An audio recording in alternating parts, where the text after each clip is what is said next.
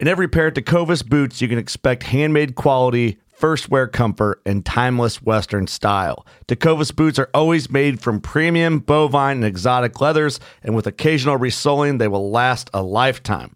The best way to shop for boots is at your local Tecovas store, where you'll be greeted by the smell of fresh leather and a friendly smile. Come on in, grab a cold one, get fitted by a pro, and shop the latest styles. Visit tecovas.com. That's T E C O V A S.com. And don't go gently, y'all. Fishing like a local isn't just about catching fish, it's about connecting with the environment and the people who call it home. It's about hearing the stories and traditions that have been passed down for generations and sharing unforgettable moments with the people you meet along the way.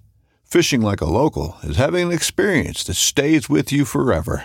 And with Fishing Booker, you can experience it too, no matter where you are. Discover your next adventure on Fishing Booker.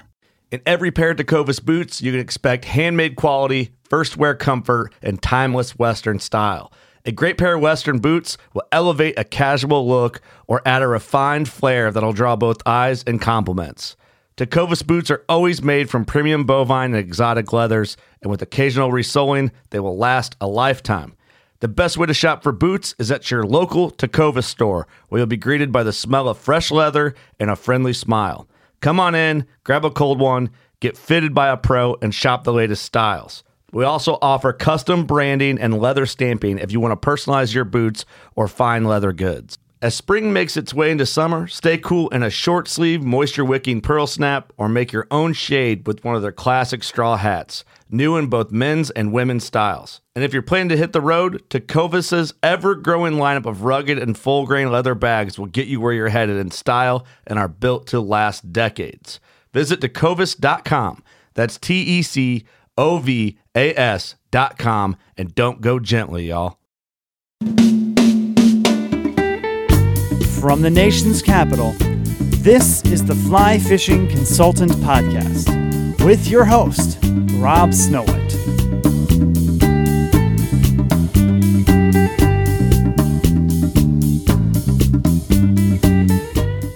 Thank you for downloading the Fly Fishing Consultant Podcast. This is Series 1, Episode 45 Virginia's Mossy Creek, also known as the podcast where you need to walk softly and carry a long stick. I'm going to give a shout out in this episode to my client, Gene. Gene had emailed me about going to Mossy Creek with his wife, and throughout several emails of giving him ideas and hints on how to fish Mossy Creek, I said to myself, you know what? Maybe I should just do a podcast on Mossy Creek and get all this information compiled in one location on the internet so anybody can find it.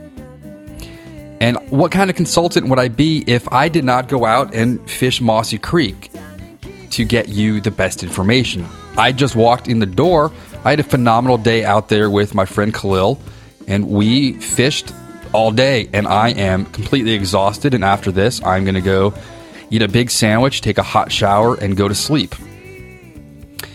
This podcast has been brought to you by the fine friends and people at Patagonia, makers of some awesome, awesome equipment. If you listen to my layering podcast, you'll know I'm a huge fan of their fingertipless gloves, their layering systems, their um, what am I a huge fan of now? See, I'm so beat from being out in the sun all day. I'm a huge fan of their Nano Puff pants. If you need something for the holidays, you put down the Nano Puff Patagonia pants. They are the most comfortable thing you will wear in your waders, without your waders, walking the dog, having brunch, even going to the grocery store. The only fallback is they don't have a pocket for your wallet. So, what I'm going to tell you in this podcast is a background on Mossy Creek. I'm going to tell you about the fish in Mossy Creek. I'm going to explain how to fish Mossy Creek. And then I'm going to talk about the fly shops that will provide you with specific flies and information that's up to date about the conditions of Mossy Creek. And like I said, I do the research so you don't have to, which is why I went fishing today. I'm going to have um, 13 years worth of photographs of Mossy Creek up on a blog about this, and that blog will then be transferred eventually to the podcast page on my website where I don't really put these up as often as I should. Let's start off with just some general information from the internet. This is from the Virginia Department of Game and Inland Fisheries website.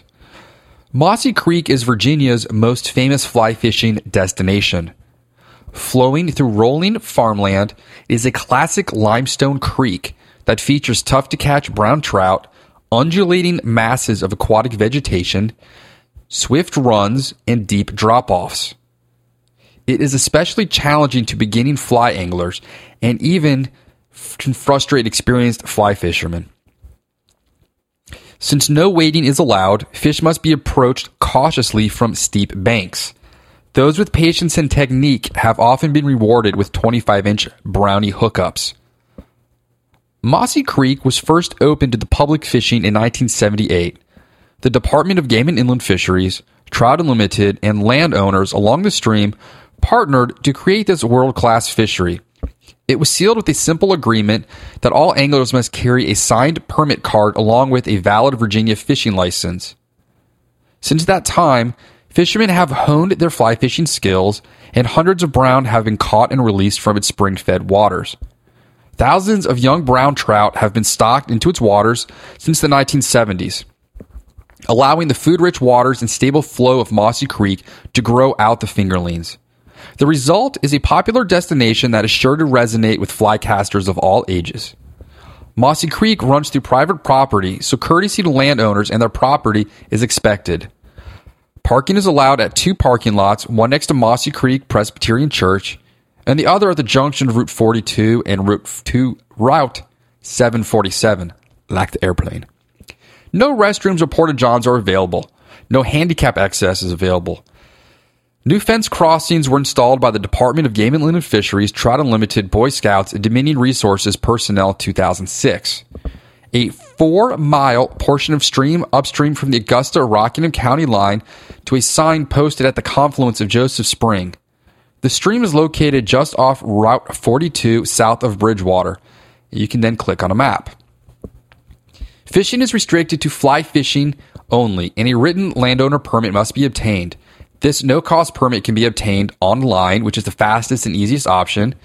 By mail, it requires a permit and a self addressed stamped envelope sent, or you can go to the Verona regional office. We have to give another shout out to the fine guys at Mossy Creek Outfitters.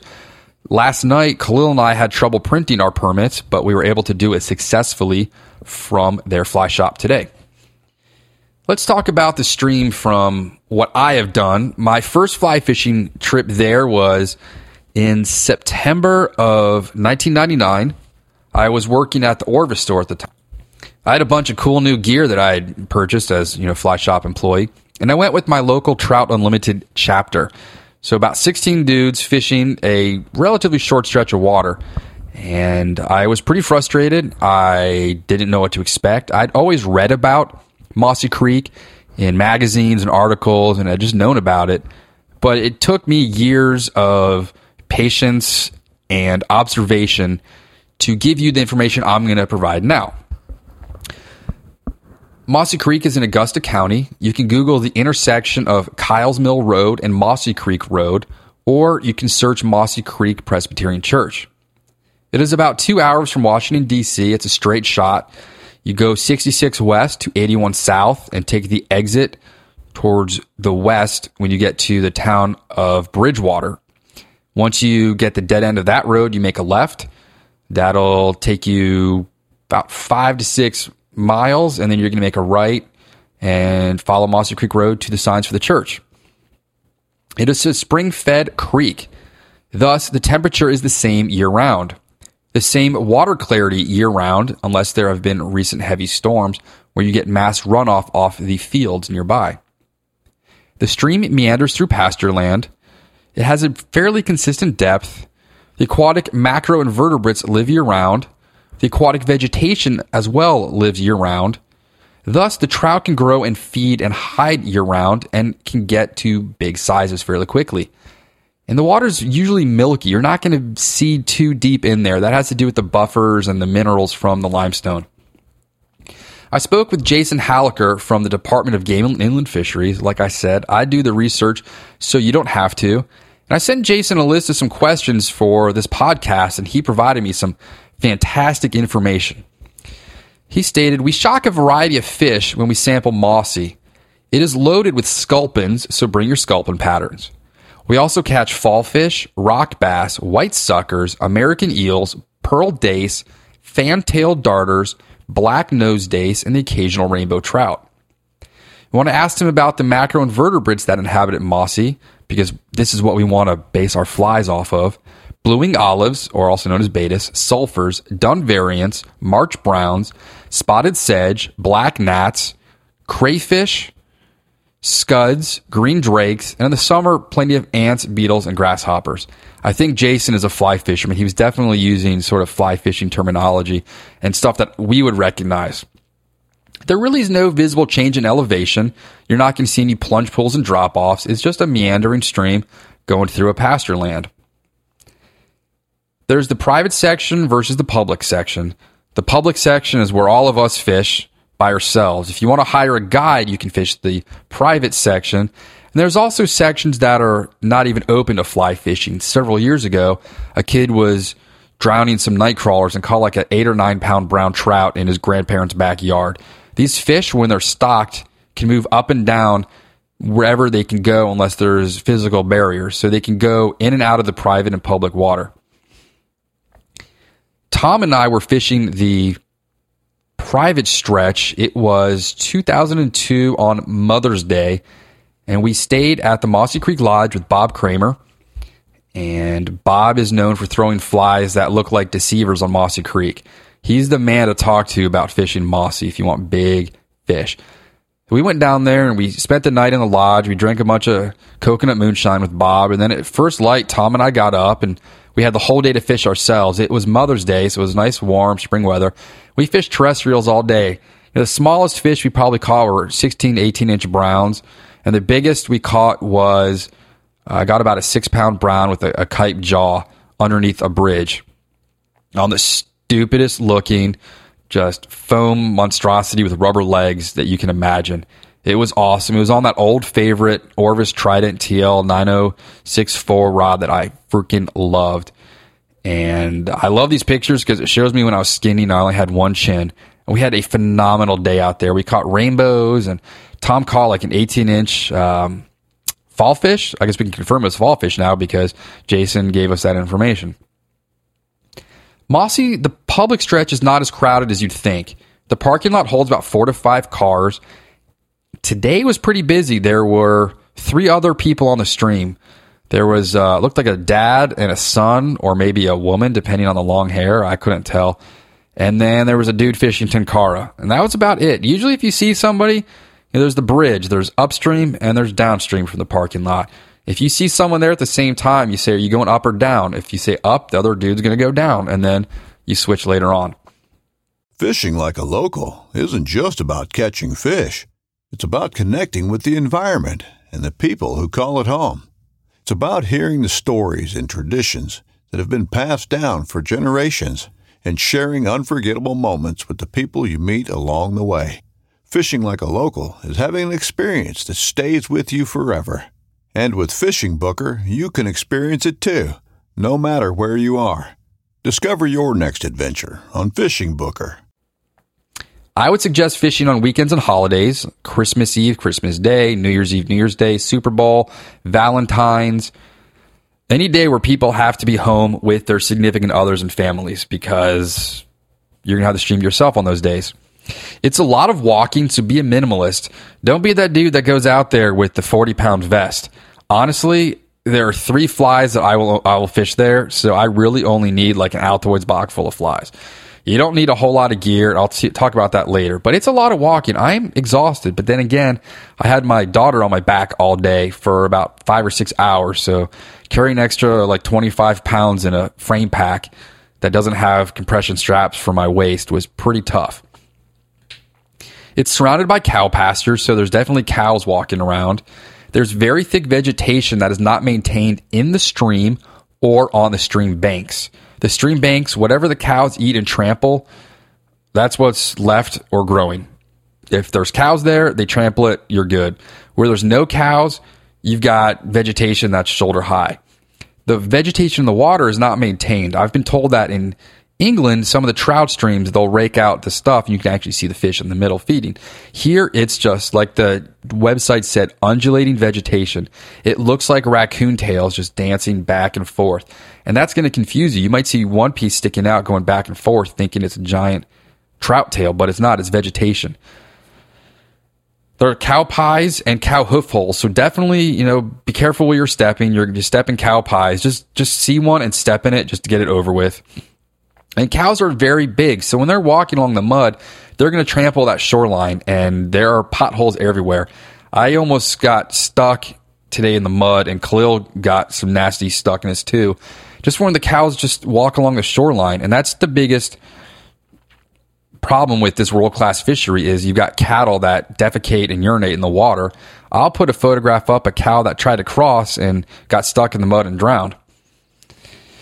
There are muskrat holes along certain sections, so you can be walking in the wintertime and they can be covered with snow and you might fall in up to your thighs. So be careful. You could break a bone if you're not careful. There's electric fences periodically throughout the downstream section. You'll see little boxes along the fences and you'll hear like a buzzing sound. If you grab it, you'll get zapped. And if depending on the graphite on your rod, it can zap you too if you're holding your graphite when you touch it. There is no wading in Mossy Creek. Thus, it's pure muck. If you step in there, you're going to sink and you're not going to come out. It is pure muck. I don't know how deep it is because I've never ventured into it. There, however, are well beaten paths along the shoreline that you can follow on either shore. It's not just the cows that trample it, it's also people walking up and down. In the summertime, there's plenty of spearmint growing. It smells very nice when you have a hot summer day. Tom has also used that. He'll uh, just chew on it, or he'll wipe his bum if he's got to make a big potty up on um, the hills. Remember, there's really no shade, there's no trees, so if you got to go to the bathroom, you know, you're just gonna have to go out in a field somewhere. There is a creepy building at the top. Tom and our friend Goldsmith, he doesn't work on gold. That's his name. It's not like his trade.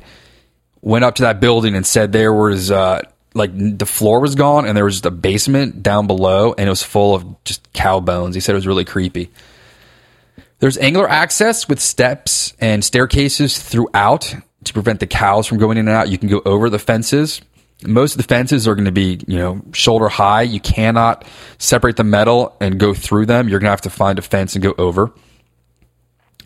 I already mentioned their cows are going to shite and they're going to piss in the water. Sometimes they'll be in knee deep water on the edge and just look at you and take a dump. And then you know there's like 10 gallons of feces and that whole stretch is done for a while. But then again, some people will tell you, oh, that's great. It fertilizes the stream. But then you've got these thousand pound animals walking up and down the shoreline, which completely trample it. I would suggest when you park, you fish all the way up to the top to where it becomes marshland. The, the spring is definitely going to be visible. There's not going to be a real defined creek anymore. And there'll be a sign that says end special regulation. Walk your way back. If you got bites along the way up, fish those spots. It's hard to know where you got bites. Today we stuck uh, goose feather and the a cow pie vertically as a flag where I flushed or spooked probably like a 16 to 18 inch brown trout. I mean, just the push of the fish when it got spooked was huge. Big shoulders on this thing. I was like, we got to come back here. But there were anglers on the. We we walked on the other side back, and we didn't get to fish that hole. And then go back, have lunch. Tom would usually wring out his socks and then you can fish down until uh, you can't fish anymore. And then fish back up to your car, and your day's done. We fished from eleven to four today, and it was it was enough out there. I'm tired. All right, so the fish, predominantly brown trout. They're stocked as fingerlings, and the big joke is they're stocked to be food for the adult fish. Per Jason, VDGIF, which is Virginia Department of Game and Inland Fisheries, stocks 10,000 advanced fingerling brown trout every year within the three mile public stretch of water. There are approximately six to eight inches in length. The upper end of the life expectancy of these stocked fish is about five years. At this age, the fish can reach 20 plus inches. Department of Game and Inland Fisheries current estimates show approximately 500 fish per mile, so it is definitely a target rich environment. currently they do not have any mark and recapture studies planned for Mossy Creek. That means you catch a fish, you tag it, and then you hopefully catch it again to see how much it's grown because you're going to capture it, measure it, you know, note where you caught it, and then when you captured, did this fish migrate? How much has it grown? The problem with fish is you got to determine their age by their otoliths, which is means literally ear bone in Latin, and it's like a tree ring. They grow bones in their ears and they have rings on them like trees. That's how they age the snakeheads up in our parts of the water. Be sneaky when you're fishing for these trout. Don't cast shadows on the water. Don't make noise. Blend in. Stand back from the bank. Stand in the shade when you cast. Stand up against a, a spruce tree. Crouch. You want to be a hunter. These fish live in an open environment where there's loons and raccoons and muskrats and anglers all trying to get them. They're going to be hiding in that water. You probably will not see these fish unless they come out to chase or fly, you spook them, or they're actively feeding on something. They can get up to several pounds, and they're usually a buttery silver in color. They're not like a, a dark brown with deep blue and red spots. They're usually kind of, I think it's product of where they live is that silvery kind of milky water. They kind of blend in. So the whole thing is don't let the fish notice you. Remember, fish are always looking upstream. So if you're fishing walking upstream, they can't see you coming from behind. The problem today was my daughter was she's you know 18 months as of yesterday. She's screeching and and Saint Elmo and up are her two words and just making a whole lot of babbling noises. And then she would pull on my hair and giggle because I haven't cut my hair in like five or six months. She was pulling my hat off and giggling, and she was pulling my Costa Del Mar sunglass straps. And she thought that was all hilarious. So she's giggling, and I'm sure those fish heard. Um, you also got to watch out for when the cows, like I said, defecate in the water. When the cows walk along the stream, they're making noise. These fish are so well hidden in that vegetation, they're not going to let you see them. So don't be surprised if you go out there and don't see any fish. I had about a 10 to 11 inch brown slowly come out and kind of peck at my fly. Otherwise, I never would have seen that, you know, for the white mouth. And Khalil on a second cast had a bite and you just saw that white mouth come up and grab it. Otherwise, you don't see these fish unless you spook them and you see a wake. And you might have like a 20 inch fish in like eight inches of water if they can hide well enough. And we'll get into that. Let's talk about the fishing now in Mossy Creek. You have four seasons winter, spring, summer, and fall. In the winter, I would strictly fish streamers. You can fish other things. I've caught today I caught my fish on a terrestrial. I've caught fish on New Year's Day on terrestrials. If it's warm enough, there are going to be bees and flies around. There were leaf hoppers today. So there are terrestrials about. Depends on the, the weather. Springtime, terrestrials and streamers. Summertime, terrestrials, terrestrials, terrestrials. Fish close to the shade.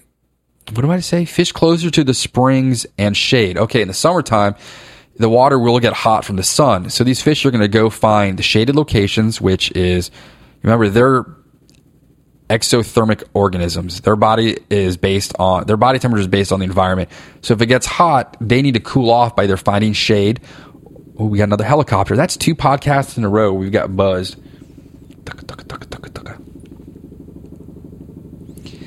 They are going to find the springs where water's percolating out at like that perfect, like 50 degree temperature. Man, we're always getting buzzed here by helicopters. Fall hoppers and streamers like today. Uh, there were hatches going on like crazy. The the hatches today were crane flies, small ones, like a size 10 there were some mayflies coming off and just midges, like clouds of midges. I try to take my pictures with the iPhone, but I doubt they'll come out. Just blizzards. They're going up your nose, and your ears. Another thing in sp- summertime at night, you want to fish white wolves for the white fly hatch. I don't know if I'll tell the story now because if it's not in the podcast later, Tom and I were out there July of 2001 it was the best fishing we'd ever had. We got there at about four in the afternoon and we fished sunset. And I'd never seen an evening hatch out there before.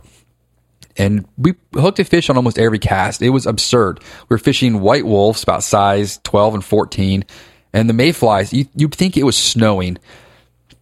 in reverse, the whites coming off of the water. It was magical. And you just heard up and down the stream. It looked like people were throwing gravel in. I'd never seen that density of fish coming out. And I went through that section today and I didn't see a single fish. But you know they're there and they're well hidden. And if there's mayflies coming off in that mass, they're going to be eating them. And then we went up and camped in the George Washington National Forest. If you want to camp, you continue on Mossy Creek Road and it'll take you up into the mountains. You can just pull off and fish.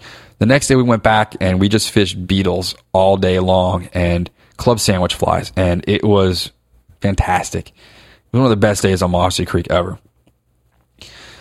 So the flies, um, bugs that live along open fields and bugs that live in spring creeks. So you're to have all sorts of terrestrials. This is green pasture land. Anything that's green that lands in the water, they're probably to eat it. Green or brown, beetle shaped or hopper shaped.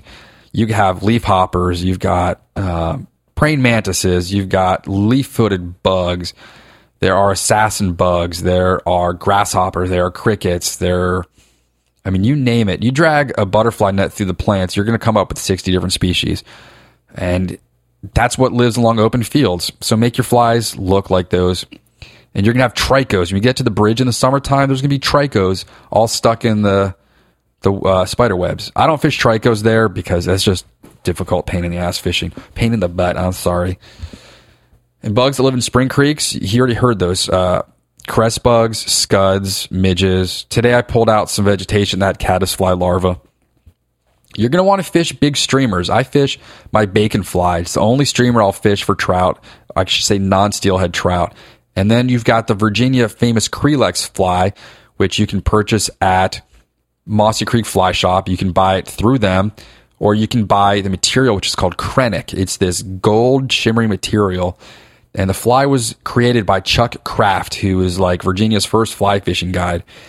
And it's a super easy tie and it's gold and you can see it in the water. And that's what Khalil was fishing today. And on a second cast he had a bite. And I was like dude I've never seen a fish come out that early on a day on Mossy Creek. And it was that fly.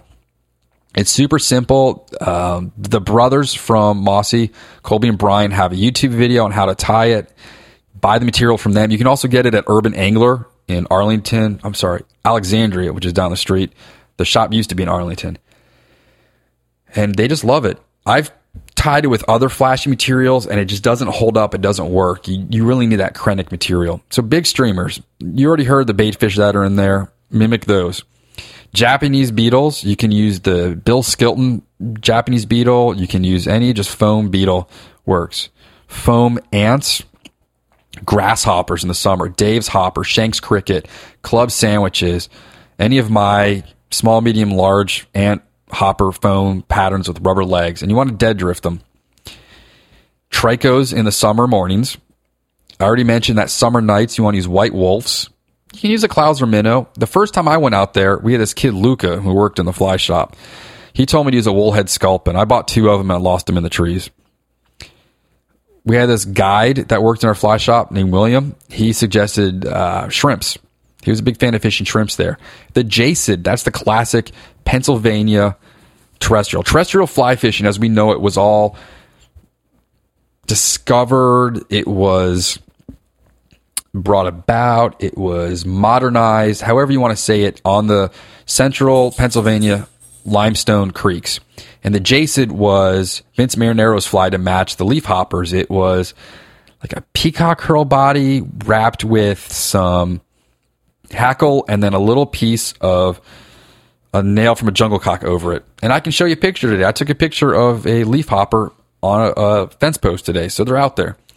Mouse patterns, I forgot to fish one of those today, but I'm sure they're going to eat mice. And crayfish. Crayfish were what Bob Kramer always said. I picked up some material today from the fly shop to tie Chuck Kraft's Clawdad. Now, my variation stinks. Maybe that's why I told them at the shop I never caught anything on it. And I've been using bike inner tube material to tie the claws. They gave me this stuff. It's like a synthetic suede. But the Clawdad is super easy pattern and apparently it's it's crazy good. Um, I guess I can put up some links for that. Super easy. It's just chenille, some rubber legs, lead eyes, and these pre-made crawfish legs. which are they look like chocolate or leather. The fish eat other fish in there. Bob Kramer said you throw those parakeet flies, they look like baby trout. Other fish are going to come eat them. So this might be repetitive from you. This is the information I was giving to Gene and then decided I need to write it down and make a podcast out of it. And this all has to do with walk softly and carry a long stick. Don't fish near the shore. The fish can feel your feet vibrating on the ground and they will not come out to eat or they will get spooked and swim away. You want to have a long rod so you can reach out over those places. You want like a 12 foot Tenkara rod. Today I was fishing in a nine and a half foot six weight. Keep your shadows off the water. Fish the side with the sun across from you so your shadow's not on the water. Fish the bank that doesn't cast a shadow. That's repetitive. Cast your line over the vegetation so only your leader is on the wire, water. There's so much vegetation growing. You might only have maybe a dinner plate size hole where you can drift your fly through or over before it ends up in the weeds.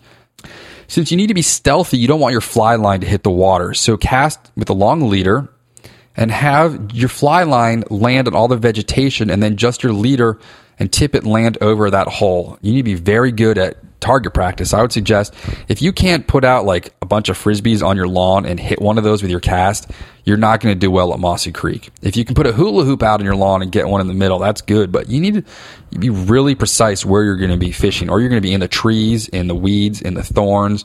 You're going to be catching weeds. And that reminds me, this goes back to a story of this guy, Charlie, that worked in the Orvis store with us. Charlie was going to Patagonia for the winter. He had a box of flies and he wanted to go fish Mossy with me one day. So we drove out there. Whether you're just looking to stay warm during a hunt or need maximum concealment, the clothing you wear can make or break a hunt. At MidwayUSA.com, we understand hunting clothing has come a long way with more meticulously crafted camo patterns, advanced scent control technologies, and weatherproof options to withstand the elements. Hunters have to wait until their favorite season, but shouldn't wait on gear, which is why Midway USA offers super fast shipping. When you're ready for your next system, log on to midwayusa.com. And he had all these big mice patterns and streamers and everything that he was going to fish in South America. And we get out there, and I'm using eight pound tippet. The issue is if you cast a fly across there and it gets stuck in an old stump on the other shoreline in the, the moss, and you can't wade how you get it out. Well, if you're using a thick, heavy tippet, you just yank it and it comes out. Charlie wanted to use 5X because he heard from a bunch of people that these fish are super spooky and leader shy and, and you got to be super stealthy to get them. And he lost his entire box of flies before he had a chance to buy new ones and go to South America. You need to use heavy leader and tippet material here. Today we were using eight pound Berkley Vanish fluorocarbon for streamers. And for terrestrials we were using six pound berkley vanish. Stuff comes on big tippet spools. I've talked about it before. And you're going to be hooking trees and you stuff across the stream. You can't wait out to get those. You just have to pull and either break them off and lose your fly or hope that they bounce back and, and come to you. That's one of the other tidbits i like to tell people. So cast your line let that leader material drift through and over the hole not your fly line if you want to, you know, fish white lines or sky blue, you know, so the fish don't see it going over, they will definitely spook if they see your a thick shadow and a line going over them. So be stealthy with your fly line. High stick. If you can keep all of your line off the water and just fish your leader, do it. You won't have any drag. You will get your fly exactly where you need it. That's why I'd say the ideal rod would be like a 10 and a half foot five weight would be phenomenal for Mossy. Those Tenkara rods, perfect you can just dangle your fly over and get a, a beetle or hopper or small streamer just to dance along those cut banks. You will do great. Fish several feet back. If you listen to the last podcast, I talked about that huge brown I caught on the way to the bachelor party. I was like seven or eight feet back from the shoreline when I cast that huge monstrosity of a hopper and got a really nice brown trout. Stand back. You don't need to be on the edge with your toes hanging over the, the drop offs or the toes in the water. Stand back. Don't let those fish know you're there. Don't make noise. Don't be like shouting up and down. Don't be on your cell phone. Don't like trip and make a bunch of noise. This is stealth hunting. These fish you know, I don't know if they're smart or what, but like I said, you're not going to see them. If you make noise, you're never going to see them. You might want to wear clothes that blend in with the sky or that bl- blend in. You know, today it was all brown and orange out there. In the summertime, maybe green to blend in with the weeds. Just, you know, if you want to go that end, do it. There was a great podcast back in the day. It was Wiley Thomas, I think Mike Overton. It was the Fly Fish Radio podcast, and they had this guy named uh, Norm Albison or Albiston. He was a professor somewhere in Utah, and he would talk about fly fishing as hunting, camo on your hands and knees. And it was, if somebody can find those podcasts, those things were fantastic. When Norm was on, those were some of the best bits of information you would ever hear. And he talked about, you know, hunting, being stealthy, down on your hands and knees. Don't, you know, try not to crawl through cow pies, but if you want to get down and dirty, do it. You're going to catch more fish. Longer rods, you need strong leaders. Make sure your knots are strong. Uh, precise casting. There's no need for waders. You're going to sweat your uh, cojones off, your huevos, however you want to call them. A pair of wellies is all you need because you're walking through muck and cow pies and some spring fed areas. If you want to wear waders to protect yourself from the cold and wind, do that. But in the summertime, you're going to get so dehydrated. If it's 95 degrees out, it's going to be 110 out there in those pastures. It's just going to radiate the heat. I'll just go out there in shorts, wellies, and no shirt in the summertime.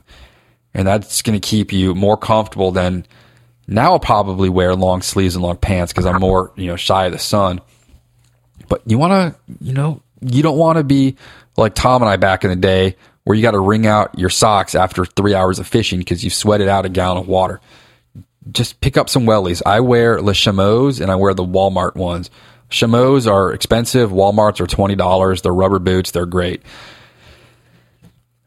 Polarized glasses are an absolute must. Even though you're probably not going to see the fish, it's still pretty cool just to watch all that beautiful green vegetation dancing in the water, and you'll see some minnows, and it just makes for a, a better experience big shade providing hat. Always hotter in the summer. Watch out for skunks. You know, it's along cow pastures and, and farmland. So I thought there was a little black cat walking through the grass one day. And I said, Hey, kitty, how are you? And it looked up and I was like, Oh, beep. It had a black head with a white spot and stripe. And I was like, Skunk. And it turned around. I was dumb enough. I could have walked away, but I wanted to get a picture for the story. I saw a skunk. I was like arm's length from it. I wanted to pet the cat. And it just, it didn't really squirt me. It uh, kind of just misted the air. And I was like, like just dry heaving. And I was wearing waders. It was middle of winter. So I had waders and a Gore Tex jacket. So none of it actually touched me. It took about a couple weeks for it to kind of just wear off. Never use water to wash skunk spray off because it's water soluble and it will just be 10 times more concentrated if you get water on. That's why you always smell skunks more on a rainy morning. Remember, skunks have no natural predators except for the great horned owl, which has no sense of smell. Thus, they have no fear of pretty much anything. During the day, they have no predators. At night, they'll cross the street because they're not scared of cars. I don't know if I told you about Martha's Vineyard, but that place is infested with skunks. They were all over the place. They got flattened out all in the morning. Allow your fly to sit on the bottom if you can and let it sit there and hang out for a minute or two. That's one of the Bob Kramer secrets, and that tells your fish that that fly might be natural and is just not paying attention. Cast your terrestrials and streamers onto the other bank, so you want to make them weedless if possible, and then just drag them in so they plop in the water right on those edge of the cut banks. That will make it look like a stupid bug that just fell in, or your terrestrial just appeared out of nowhere without a huge splash. Fish both sides of the bank. You're going to want to fish across from you, but don't neglect under your feet. There are plenty of good holes and runs right under you. Fish the shade because fish don't have eyelids. They like to hang out in the shade. Fish the structure. There are very few logs and trees and rocks, but there is some structure that will provide more fish hiding locations than others. There's also some weeping willows downstream and a couple bridges. Don't waste all your time at the bridge by the church. Most people are going to fish the first 100 yards up or down and usually don't find big fish there. It's shallow water. There's some great great structure, beautiful deep pools and, and trees and meanders and bends. But you know that that's where Khalil caught his or hooked his first fish this morning before he lost it. Great spot. Be adventurous. Go out and fish more. Watch your line because you're fishing on shore. It'll get completely tangled up in those weeds. If you don't believe me, it's burdock, it's Joe Pye weed, there is sycamore seedlings, horse nettle, and thorns all around you, and your line will get completely tangled up. You might look like a, a goofball or a total rube if you got a stripping basket, but it would totally improve where you are getting your line not tangled up in the bottom. The fly shop out there, you want to go to Mossy Creek Fly Shop. It is off Route 33 East if you're coming off at 81. I did my first visit there today. Number one phenomenal thing parking. We parked and we're in the door within five feet. Fully stocked fly shop. They carry all the major brands Simms, Patagonia, Orvis. They have a ton of flies, specific flies for their region. They guy those guys specialize in big smallmouth, big muskie, and big brown trout. I was busy with the kid and I didn't really get a chance to look through the flies, so I'm gonna have to go back. Khalil bought a couple from them.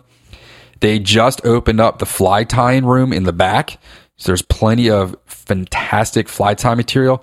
They're to carry all the Eastern Trophies things, the Clawdad, the CK bait fish. They're to carry the tails, all these things that are kind of Virginia specific flies. And you can go to easterntrophies.com for those or Mossy Creek store.com.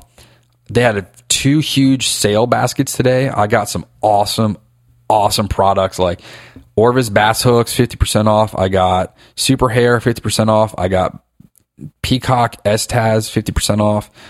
And they also do classes. Mossy Creek Fly Shop is your key for all things Mossy Creek in the Shenandoah Valley. If you listen to the podcast where I interviewed them at the Somerset show, they told you the place you want to eat. They said the best burgers in Virginia. We didn't have time today to fish there because we were uh, kind of pressed for time. It's a Friday. We knew there was going to be traffic, but it was exactly two hours there and back. Other things I want to mention as I'm uh, running out of time here don't wear a vest because you're going to carry way too much. The only flies I fish there are Japanese beetle, a hopper pattern, both made out of foam, and my bacon streamer. Uh, you can probably carry one pack of leaders and tippet, nippers, maybe floatant if you need it. Uh, I guess the white wolf would be an exception for a fourth fly. Carry hemostats and a net. And that's really about it. Carry lots of fluids because there's nowhere to drink when you're on the stream. We did pump water once, but you've got to carry a water pump with you other things. Let's see. Um, what are the words of wisdom do I tell people that are going there? Like you, I just had it on the back of my mind because I've been outside in that sun all day. There it is, the sun. Um, it's not really a maintained stream. There's no, you know, there are streams in Pennsylvania where you've got benches along and shade, and you've got a mailbox on the Letort where you can write notes to people.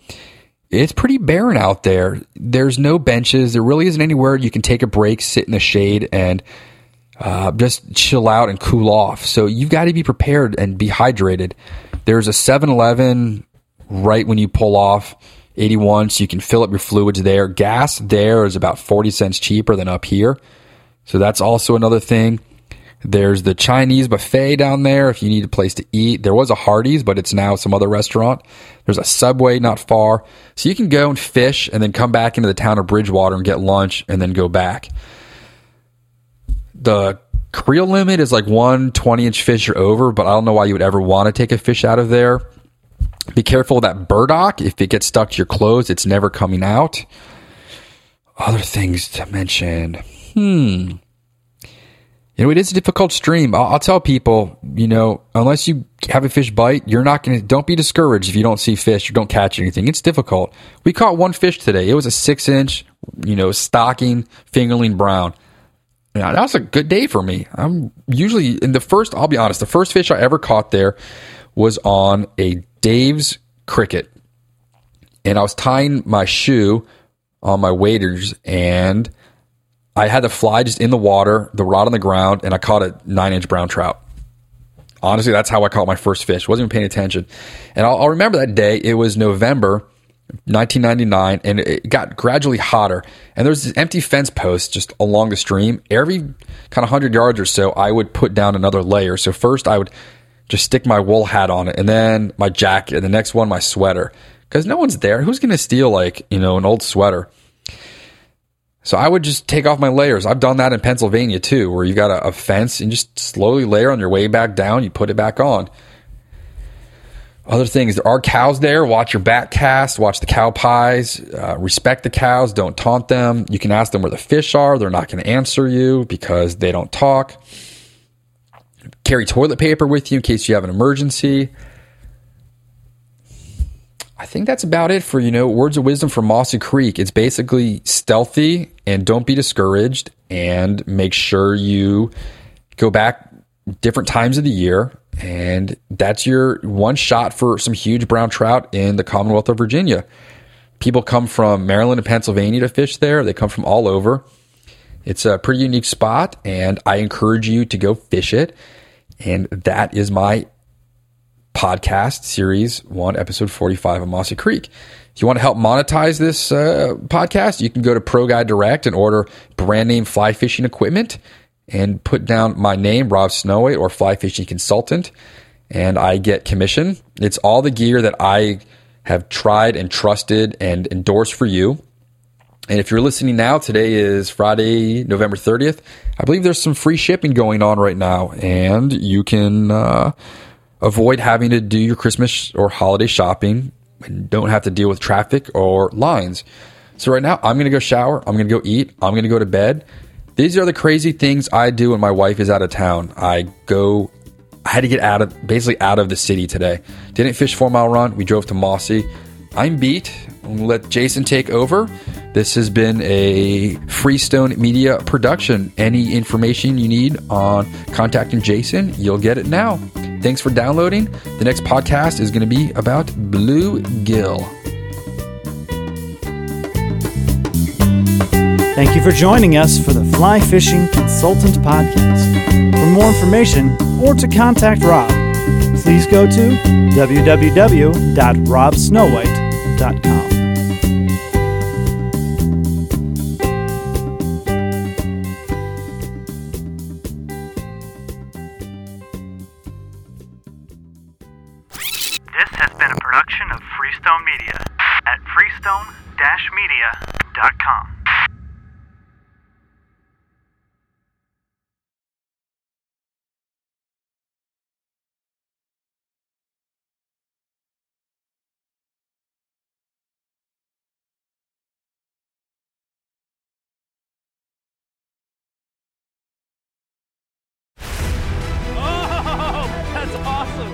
Thursdays with Saltwater Experience, brought to you by Golden Boat Lifts. Every Thursday night from 7 to 10 p.m. Eastern on Waypoint TV, the destination for outdoor entertainment. A life that has the stories to back it, a life to be proud of. It's a Winchester life. Yeah, baby. Six eight Western. Oh, mule deer, baby, right there. Tune in every Tuesday at 7 p.m. Eastern on Waypoint TV. I'm Will Cooper, host of Huntstand's Make Your Mark podcast. For even more content, be sure to watch the original films from Huntstand Presents on the Waypoint TV channel every Tuesday at 10 p.m. Eastern. Visit waypointtv.com to learn more.